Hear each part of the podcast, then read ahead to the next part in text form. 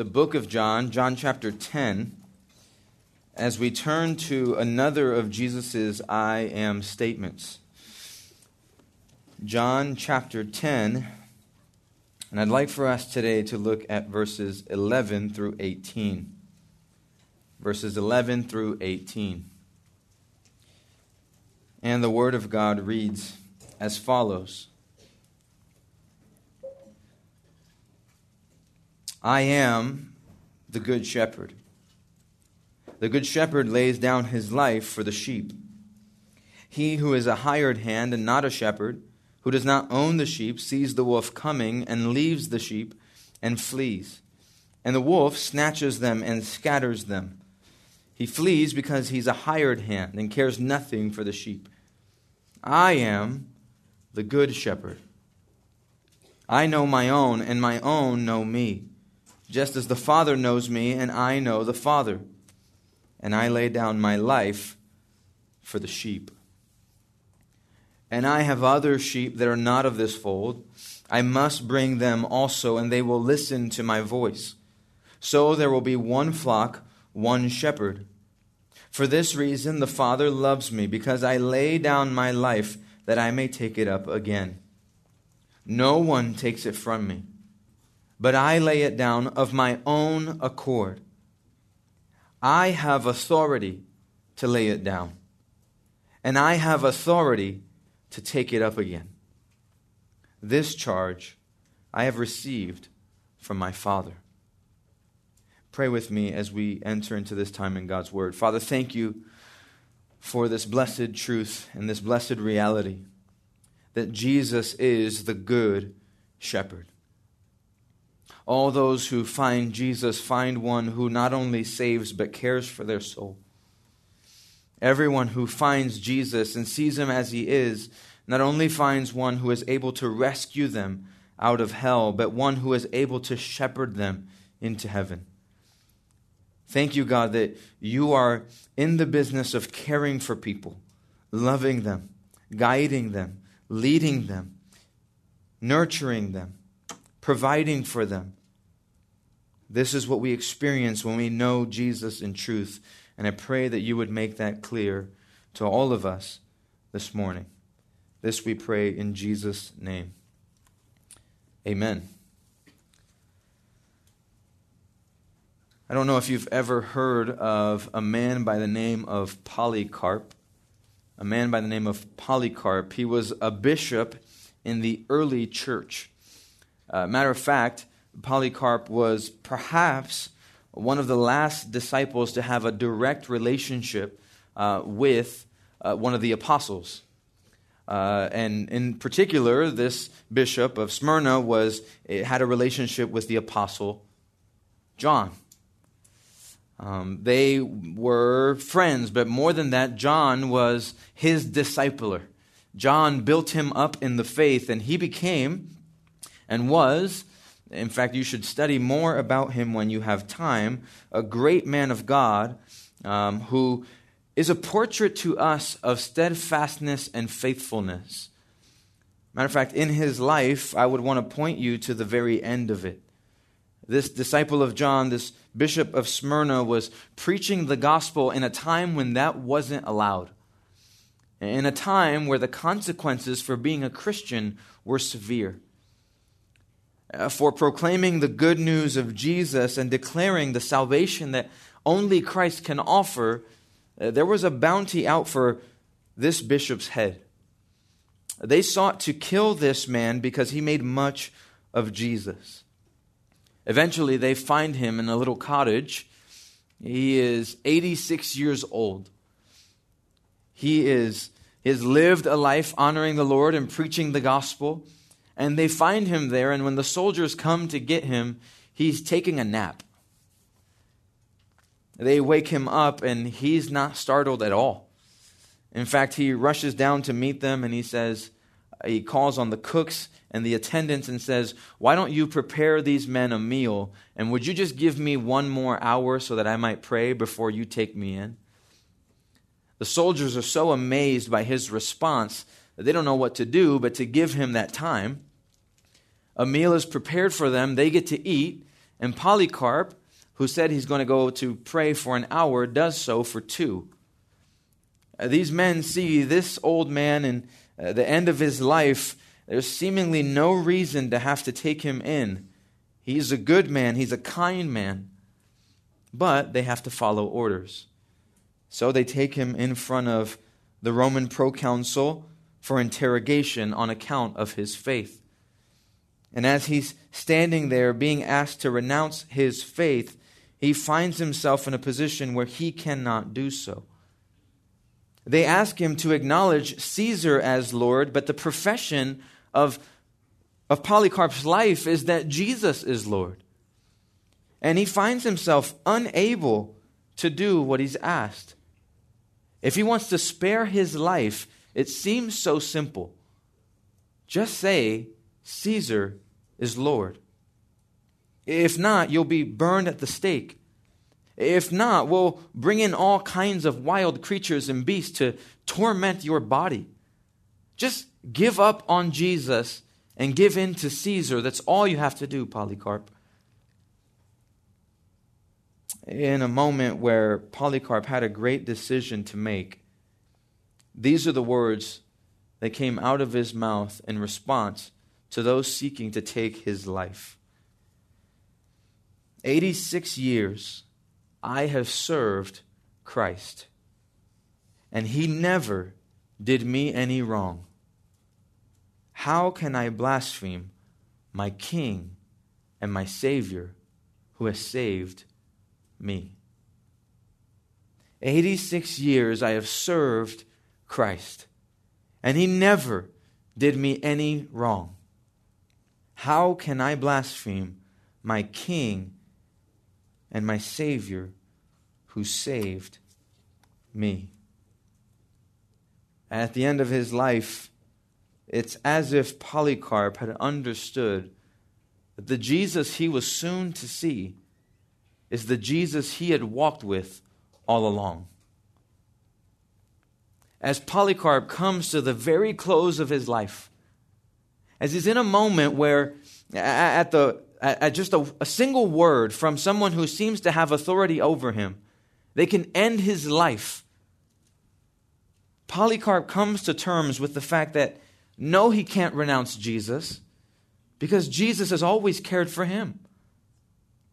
No, he can't give up on Jesus because Jesus has never given up on him.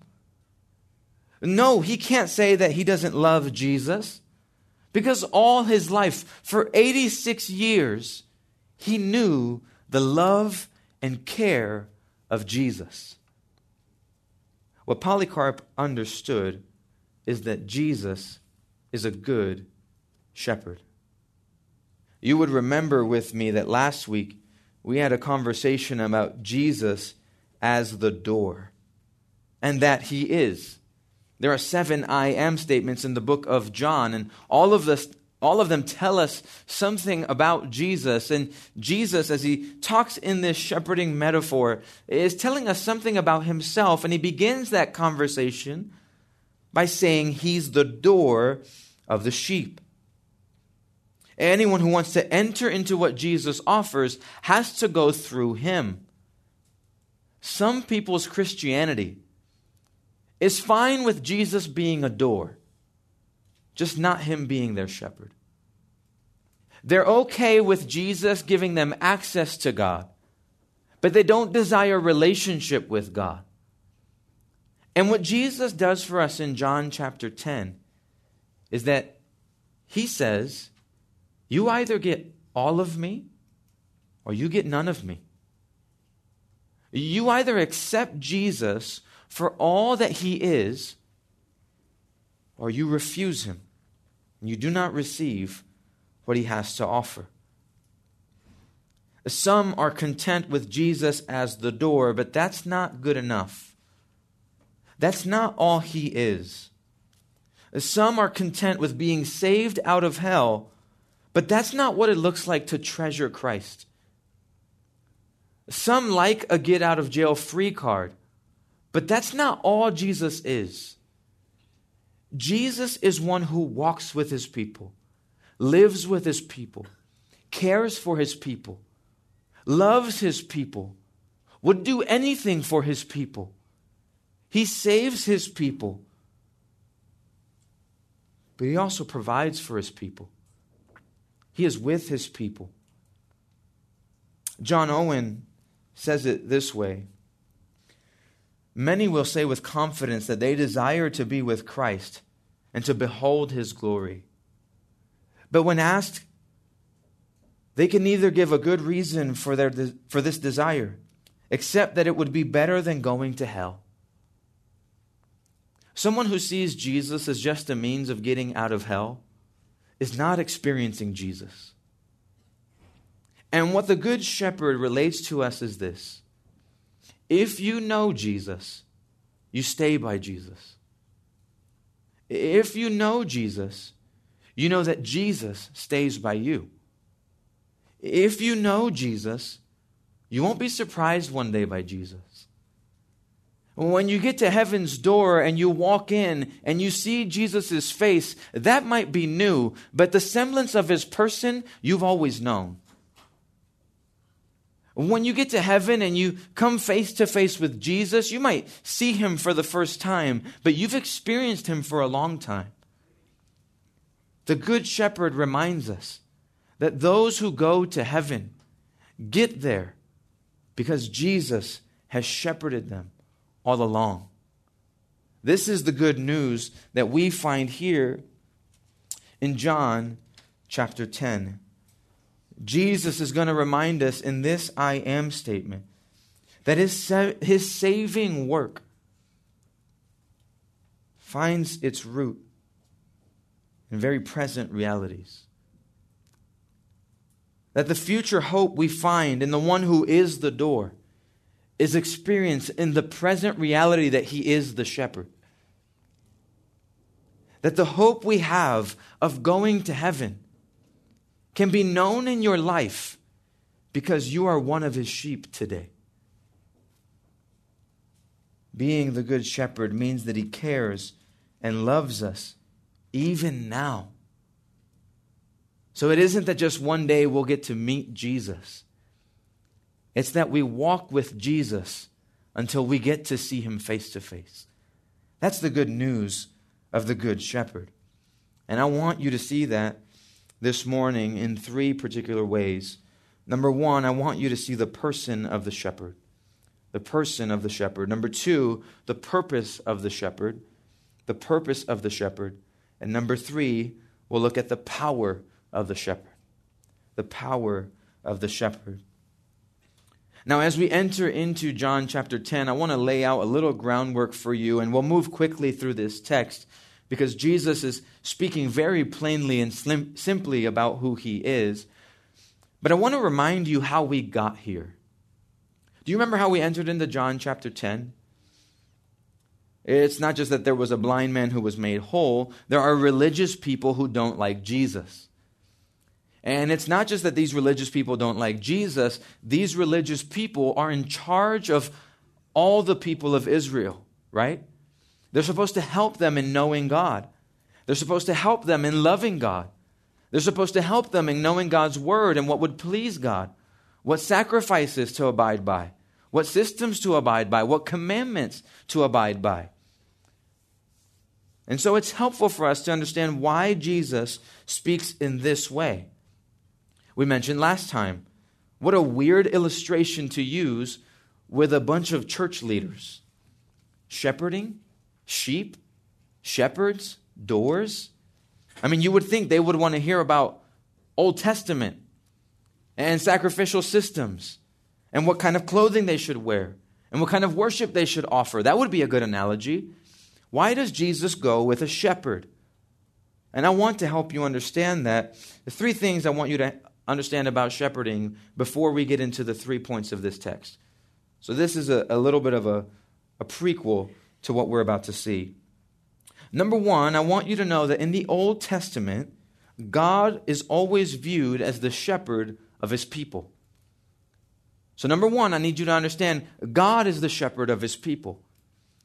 You see this in Genesis chapter 48, verse 15. You don't have to turn to all these. I'm going to give you a few things that you can use. But in Genesis 48:15, Jacob is praying for his sons, he's blessing them. And in 48:15, he's blessing Joseph, and in doing so, he commissions Joseph under the premise that God will take care of him because God is his shepherd. Jacob views him as shepherd. Not only so, but as we continue through the Old Testament, David views God as a shepherd, doesn't he? We read this morning Psalm 23.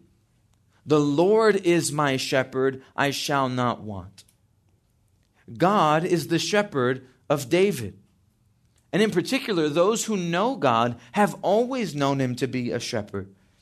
And so David uses this theme throughout his Psalms 79 13, 80, verse 1, 95, verse 7. It is a common theme to think of God as shepherd. Number two, I want you to know that though God is viewed as a shepherd, number two, there are evil shepherds who live among the people. God is a shepherd to his people. God cares for his people. God walks with his people. He provides for his people. He delivers his people. And yet, amongst his people are shepherds with no good intentions those who would even allow the destruction of the sheep. For this, you can pen down something like Jeremiah 23 or Zechariah 11 17, where God chastises these evil shepherds for the ways that they mistreat and abuse the people of God. Thirdly, a place where God's goodness as a shepherd and the evil of these wicked shepherds converge can be found in Ezekiel 34. And why don't you turn there? I do want you to see this because, thirdly, I want you to see that God promises to send a good shepherd. God is the good shepherd of his people. There are evil shepherds among his people, and God promises to send a good shepherd. Ezekiel 34. Look in particular with me verses 1 through 6. The word of the Lord came to me Son of man, prophesy against the shepherds of Israel, these wicked shepherds. Prophesy and say to them, even to the shepherds, Thus says the Lord God.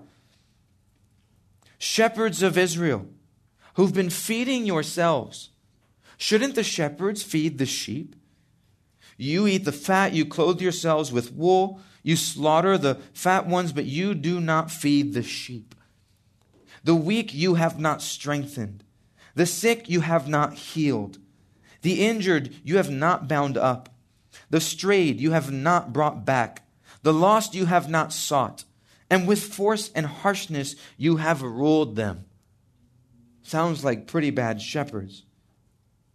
So they scattered because there was no shepherd. And they became food for all the wild beasts. My sheep were scattered. They wandered over the mountains and over every high hill. My sheep were scattered over the face of the earth, with none to search or seek for them.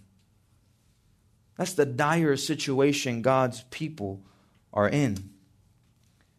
Notice with me verse 11. Thus says the Lord God Behold, I, I myself will search for my sheep and will seek them out. As a shepherd seeks out his flock when he's among his sheep that have been scattered, so will I seek out my sheep, and I will rescue them from all the places where they've been scattered. God is promising to save his people as a shepherd and to send one who will do that work for him. Verse 23 I will set up over them one shepherd, my servant David, and he will feed them. He shall feed them and be their shepherd. And I, the Lord God, will be their God, and my servant David shall be prince among them. I am the Lord, I have spoken. This leads us into John chapter 10. God is a shepherd of his people. The leaders of this day and those who seemingly are closest to God have only hurt the sheep. They've set upon them all kinds of rules and expectations that are impossible to meet. Not only that, they've set up rules and expectations that aren't based on God's word, they're just based upon what they desire. What's even worse, these guys are only taking care of the sheep because their pockets get filled up with money when they do so. We get rich out of taking care of you. The religious leaders of this day took a good thing and made it a horrible thing. They turned God's worship into good business. And God is fed up with it so much so that God finally fulfills this promise and sends the ultimate shepherd, the one from the line of David who would rescue his people. It's the scene that we're in. And you already know this, don't you? What happened to the blind man when he was healed? He goes back to tell the leaders what happened to him, and what does he get in return? He gets kicked out, doesn't he? No longer able to be a part of God's worshiping people. Why? Because he come in contact with Jesus. This shepherd comes to restore the harm these evil shepherds have done to the sheep. And in this, we find that Jesus is the promised one of God who can rescue his sheep and care for his sheep. What makes Jesus so special and so capable of doing that? Well, let's lead into our text, number one, by looking at the person of the shepherd. Who is this shepherd? Well, Jesus declares, I am the good shepherd. Again, when we see those words I am, we're reminded of Exodus 3:14, the scene of the burning bush, because this is the same way that God introduces himself to Moses. And what hope does Israel have to be saved out of Egypt? I am will save you. I am sent you. I am will do it. And here Jesus uses the same language. Why? to remind you that when God speaks, He speaks. When He speaks, you are hearing from God, very God. And now, again, He bridges that with a concept you can understand. I am what? I am the good shepherd. In the Greek, it's actually constructed to say, He is the shepherd the good one. What he's trying to do is set himself apart. The people have had all kinds of shepherds. What's different about this one is that he's good. And I think we've lost the sense of what the word good means. How was that pizza? That was good. I mean, we don't know what that means. Especially for me, from the East Coast, if you tell me it's good pizza, pizza out in LA, you're lying to me, bro. I don't believe in good pizza out here. The best I've seen, Little Caesars. Just kidding. It's, there's better than that. But it's good can communicate to me this much. It's not the worst I've ever had. That's sometimes what we mean by it's good. This is good. It's, it's not awful. I mean, it ain't the best, but it's good. That's what we've made it to mean. What does it mean here that Jesus is the good shepherd? Here's what this word means for us in the Greek it means that he's excellent. It means that he's noble. In fact, it has a connotation to it that means he's lovely or beautiful. He's precious. He's supreme. He's superior. He's the best of the best. Nothing gets better than this. So when you see that word good here, I don't want you to think about it in the same way that you think of a, a basketball game or a player or pizza. You need to think about it in the way that it's being communicated by the Bible. And what Scripture is saying is not just that he's an okay shepherd, it's saying he's the best there is. This is of the highest quality. He is excellent in nature. His character doesn't have any flaws in it. If you try to find flaws in it, all you will find is purity and goodness. He is the great shepherd. He is the best shepherd. How can we know that he's a good shepherd? Because that's good to say that you're the good shepherd, but, but how can I know that's true?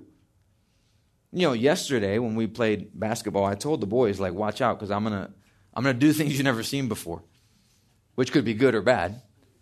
And, you know, one, one of the homies came up to try to lock me up, and I said, I told him, I was, hey, I was being honest. I said, you tell me, you, you want me to shoot, shoot or, or, or do you want me to, to shake and bake? I'll do it. We're squared up. He wanted the action. I didn't have it. But it's an evidence that sometimes we can say things and not really mean them.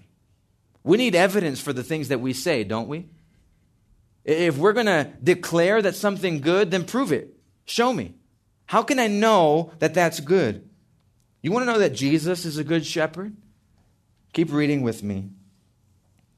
The good shepherd lays down his life for the sheep. You want evidence of God's goodness? You have the kind of shepherd that would die for you. You want evidence of God's goodness? He would go to levels of caring for you that you wouldn't even go through yourself. Uh, obviously, there's shepherds that are, are decent, and every shepherd understands the responsibilities they have. We need to feed the sheep. We, we need to make sure the sheep get water. We need to make sure that, that the sheep stay out of danger. And when danger presents itself, we need to protect those sheep. There's a difference between knowing all those things and committing to all those things and seeing those things come about and recognizing the only hope this sheep might have is my life. And I'm willing to give it up. If it means the sheep are cared for, I will let my life go for theirs. Anyone who understood shepherding would have seen this as being the highest quality, the highest virtue of a shepherd. Not just that he can find you a place to eat, not just that he could find you water, every shepherd's doing that. Not just that he will protect you if a wolf comes around, shepherds would do that too. But that he would put himself in harm's way, even if it meant the expense of his own life. This is what makes Jesus the Good Shepherd.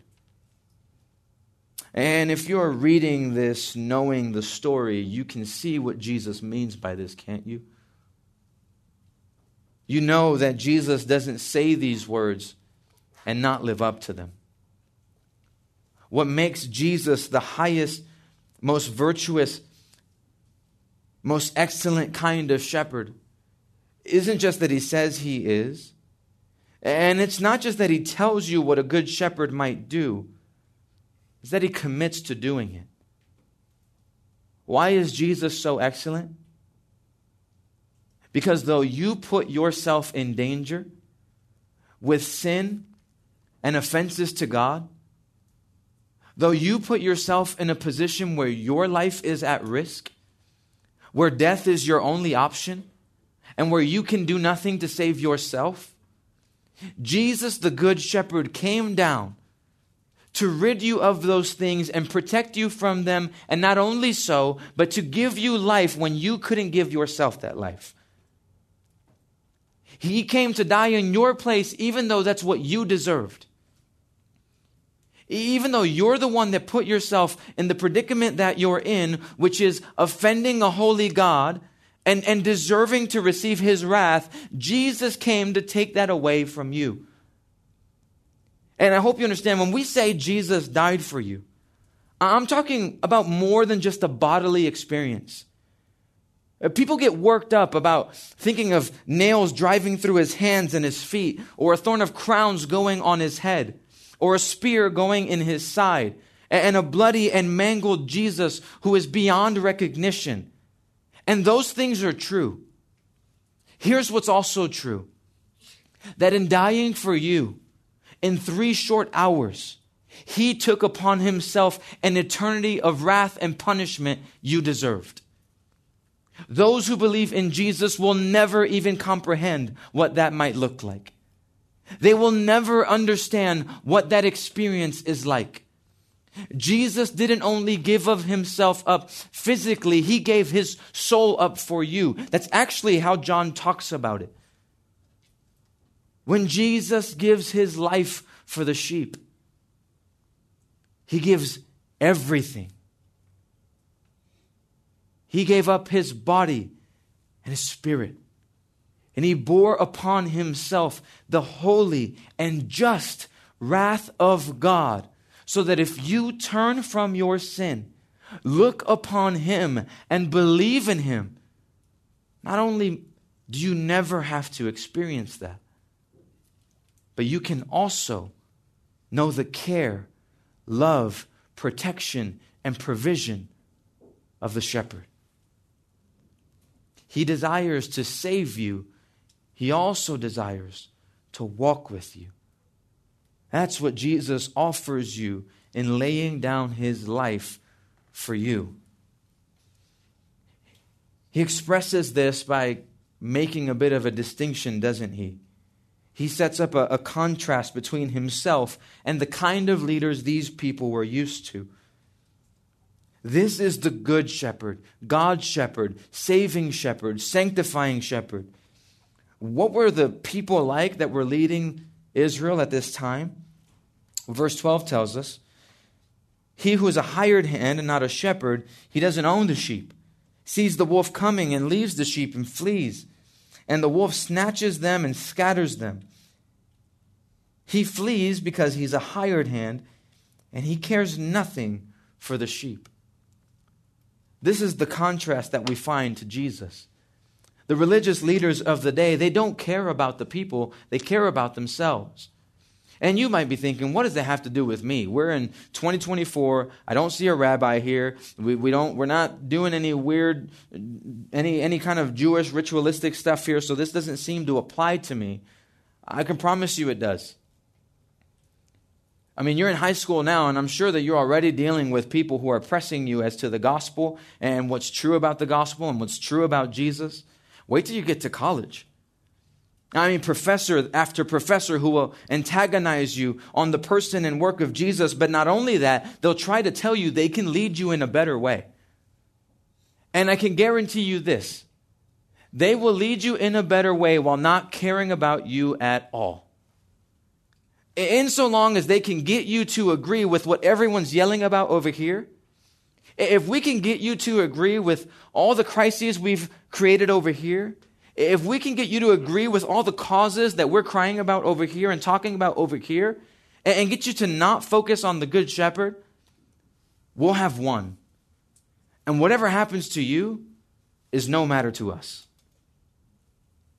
Friends, I've experienced that in my own life. I've seen as people, especially when I went to college, professor after professor tried to convince me against Jesus, and it had nothing to do with what was in it for me. It was just trying to get people to follow a crowd. There's one who cares for you, and he cares for you deeply. Maybe let's put it very simply for you. Many will try to lead you, but who's willing to die for you? Many will try to tell you which way to go, but who's willing to give up their life for yours? Many will try to tell you what's right and what's wrong. Who's willing to show that by loving you to the death? I guarantee you there's only one name that can come to mind when we think on those terms, and it's Jesus. Unlike these hired hands who only care for the sheep because there's a little bit of profit in it, Unlike these who aren't shepherds and don't care for the sheep, and if the sheep are in danger, they'll just run away. Jesus is unlike that. Verse 14 He is the good shepherd. He knows his own, and his own know him. Just as the Father knows me, and I know the Father, and I lay down my life for the sheep. Jesus is the good shepherd, the excellent shepherd, the worthy shepherd the best of shepherds? Do you know him as your shepherd? The question is not to recognize all these things, go home and recite them. The question is do you experience the loving care of God through Jesus as the shepherd today? Do you know him to be not only the good shepherd, but the good shepherd of your life? Because if you do, he knows you and you know him. So where he goes, you go. When he speaks, you listen. When he protects, you don't fight him on it, you receive him.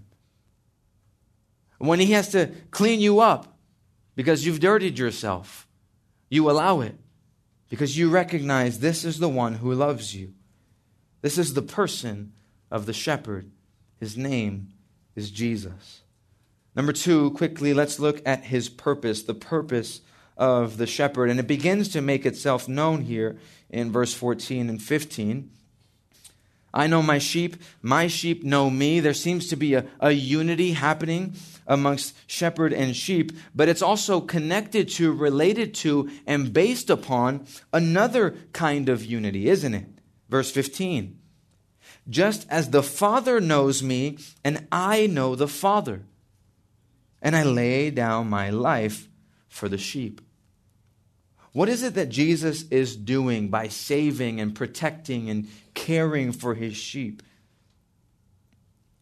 What Jesus is doing is he's gathering a people to himself that will become one. He's gathering a people to himself that become united. And they reflect something not just about what Jesus has done for them, they reflect something about what God has done for all eternity. Verse 15, where the Father and the Son know each other in perfect harmony and perfect unity. It's on the basis of that that verse 16 reads, I have other sheep that are not of this fold. I must bring them also. They will listen to my voice. So there will be one flock and one shepherd. One flock and one shepherd. What Jesus is doing here is declaring to us that he has a determination not just to save you, but to bring you into a community of faith where you can see what it's like to live in harmony with others who've experienced the same thing. I hope you know that when God has reached down to save you, He didn't do that so you could go live in isolation. Like, God's not cleaning up your life and fixing your life and saving you, and, then one day you'll get to heaven and all you see there is you. Number one, that's a weird version of Christianity. And number two, if you're the only person in heaven, I doubt it's heaven. God is saving a people. So, Christianity, then, the good news of the Good Shepherd is not just that he saves individuals, but that truly he saves his people. God cares for us because it's in his essence to care and he expresses that care by being able to care for you while he also perfectly cares for others. Isn't that a beautiful thing to recognize? And if you're a believer, is that how you think of your salvation? Do you think of God saving you just as a personal thing? Or is it something that's happened to you for the blessing of others?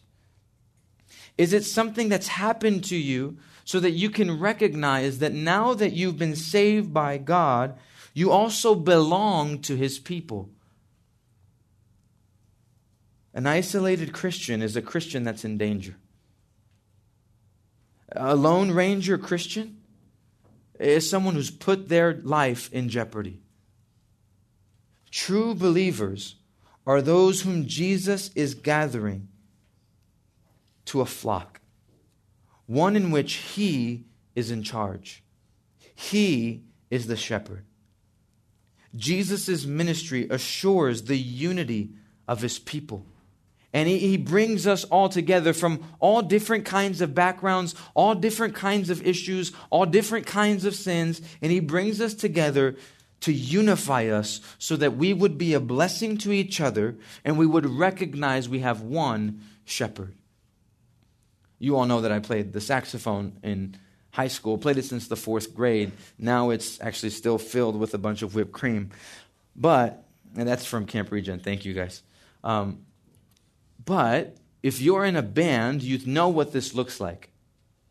I remember walking into the band room, opening up the little case, taking the saxophone out, setting it up, having to lick the reed, having to put it on, having to practice, trying to tune. Everyone's trying to tune. And then in walks in Mr. Band Conductor Guy. That's what I called him. I don't know what his name was. Um, Mr. Band Conductor Guy. And then it's chaotic, right? I mean, if you're in a band and you've ever tried tuning, like, it's wild. Like someone's playing Careless Whisper, someone's playing Bluey, someone is still trying to figure out how do we play this thing, someone's in there because they're skipping class. There's a lot going on. And finally, the conductor comes in, and when he comes in, he takes a little, and everyone finally goes quiet. And now we all have to play the same note. And as we play the same note, he says, Oh, you're a little flat. Oh, you're a little sharp. Oh, let, us get everyone to the place where we're actually all sounding the same, where everything's uniform. Friends, that's much like what Jesus is talking about here. All of us come in from a different background, different issues, different sins, different stories, the same Jesus. And so when you come into this church, you don't need to be afraid about any of those things. You don't need to be afraid about how that affects this group. You need to fix your eyes on Jesus and watch as Jesus conforms you into the image of himself alongside other people who are undergoing the same process. The beauty of what Jesus is doing is he's giving each and every single one of us his full attention while shepherding all of us to his image. What a good shepherd. That he's not just working on you, but he's working on everyone who loves him to be more like him. This is the unity that God displays in the gospel. It's what a good shepherd would do. They wouldn't let sheep wander on their own, but they would, he would bring them together and ensure that all of them understand his love and care. No matter what differences you bring into this room, if you love Jesus, then let Jesus make you more like him and let Jesus do that work in you alongside others undergoing that same transforming work of the gospel. This is the purpose of what Jesus is doing. Lastly, let's look at the power of the shepherd. The power of the shepherd. And you see it here in verses 17 through 18. This reason, for this reason, the Father loves me because I lay down my life that I may take it up again. No one takes it from me, but I lay it down of my own accord. I have authority to lay it down, and I have authority to take it up again. This charge I have received from my Father. Let's make the point as simple as possible. Ultimately, in the narrative of Scripture, and you're even going to read it this way, the, the, the people will turn on Jesus, plot to kill him, and do so. But what Jesus is saying in John 10, especially 17 through 18, no one's going to take, take Jesus down without him allowing it. If anyone's going to harm Jesus, it's because Jesus lets it happen. Jesus has authority over his own life, both to lay it down for you and to take it back up. So, under what basis should you trust Jesus? That's great that he's a good shepherd. And that's great that he's working in my life and providing me with people whom I can trust to continue to grow in the image and likeness of Jesus. But on what basis can I trust that he will do this? Because he has authority. It isn't just power, it's privilege. It isn't just ability to do something. It's not just that he has the strength to do it, he has the will to do it. And if he desires to do it, he will. And this is what Jesus has done for us, isn't it? Jesus has given himself up, not because anyone can take his life, but because the will of the Father was that the Son would not be spared so that you might know the love of God, his forgiveness, and his salvation. This is the power of the shepherd. That Jesus suffered and died for us because he desired to, because it was in his will to. Notice that it isn't, I, this might mess with your brain a little bit, but it's not simply that your sin needs to be atoned for. I get it that you have sin. If you have an unwilling Savior, you will not be saved. I get it that you're messed up, but if someone's not willing to fix that, nothing's going to happen. What Jesus is saying is looking at the situation. I want to.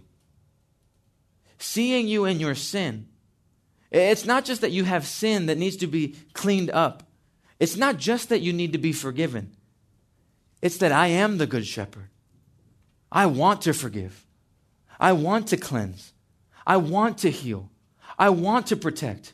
I want to care. I want to save. Those who are looking for what basis Jesus has to call himself the Good Shepherd need to see that he has the power to save, forgive, and to redeem and that you would have no hope of those things happening in your life if it weren't for the fact that Jesus willingly does so. This is the good news of the Good Shepherd. It is that Jesus, seeing you in your lowly state, has the power to cleanse you and forgive you, and it is in his will to do so. Friends, your life will be met with various trials, various tribulations. You will undergo all kinds of sorrows and all kinds of antagonism for the sake of Christ. What makes it worth it to get to the end?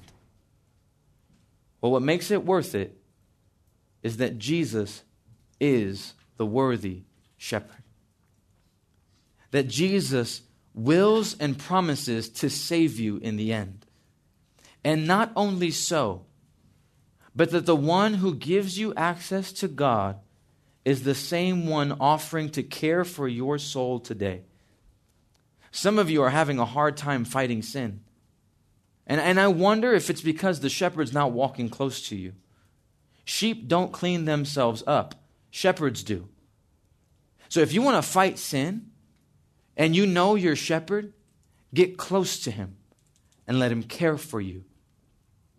Some of you are in deep sorrow and anguish and wondering where there might be comfort for your soul. Don't wander from the shepherd, but let him comfort you and strengthen you. Some of you are doubting and have all these things in your head saying there's no possible way you can be saved. Listen to the shepherd's voice. He and he alone speaks truth. What he says is true is true. And he has promised to be a good shepherd for his people, one who will care and provide and lead all of his sheep to heavenly pastures. This is the good news of the good shepherd. And I pray that you believe it. Let's pray and then we will dismiss. Father, we thank you for this, your word, that reminds us that you are the shepherd of the sheep.